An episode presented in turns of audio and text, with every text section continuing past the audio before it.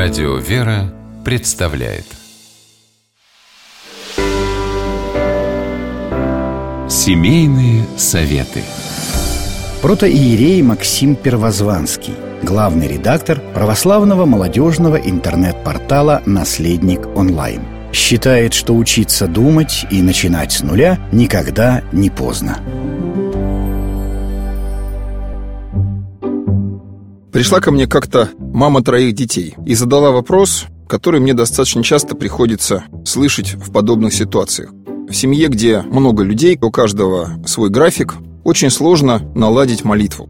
Каждый молится сам по себе, когда получается, а у нее самой совершенно не остается сил на то, чтобы вечером помолиться, потому что пока всех уложишь, пока всех накормишь, пока со всеми поговоришь, уже абсолютно не остается никаких эмоциональных сил для того, чтобы и самой помолиться.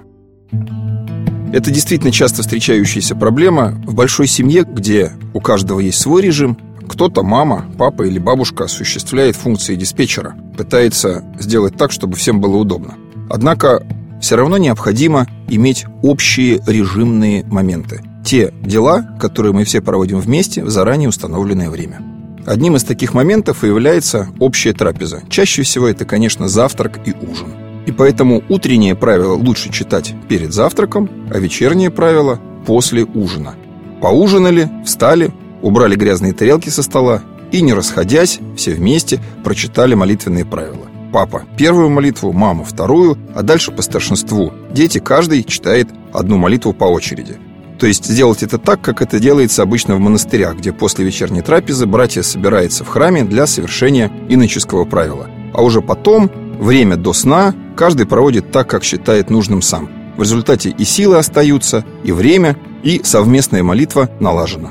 А вот и я советую вам, привяжите молитвенные правила к еде. Молитесь вместе после ужина или перед завтраком, когда все вместе собираетесь на кухне.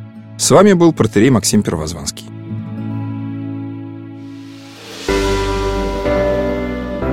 Семейные советы.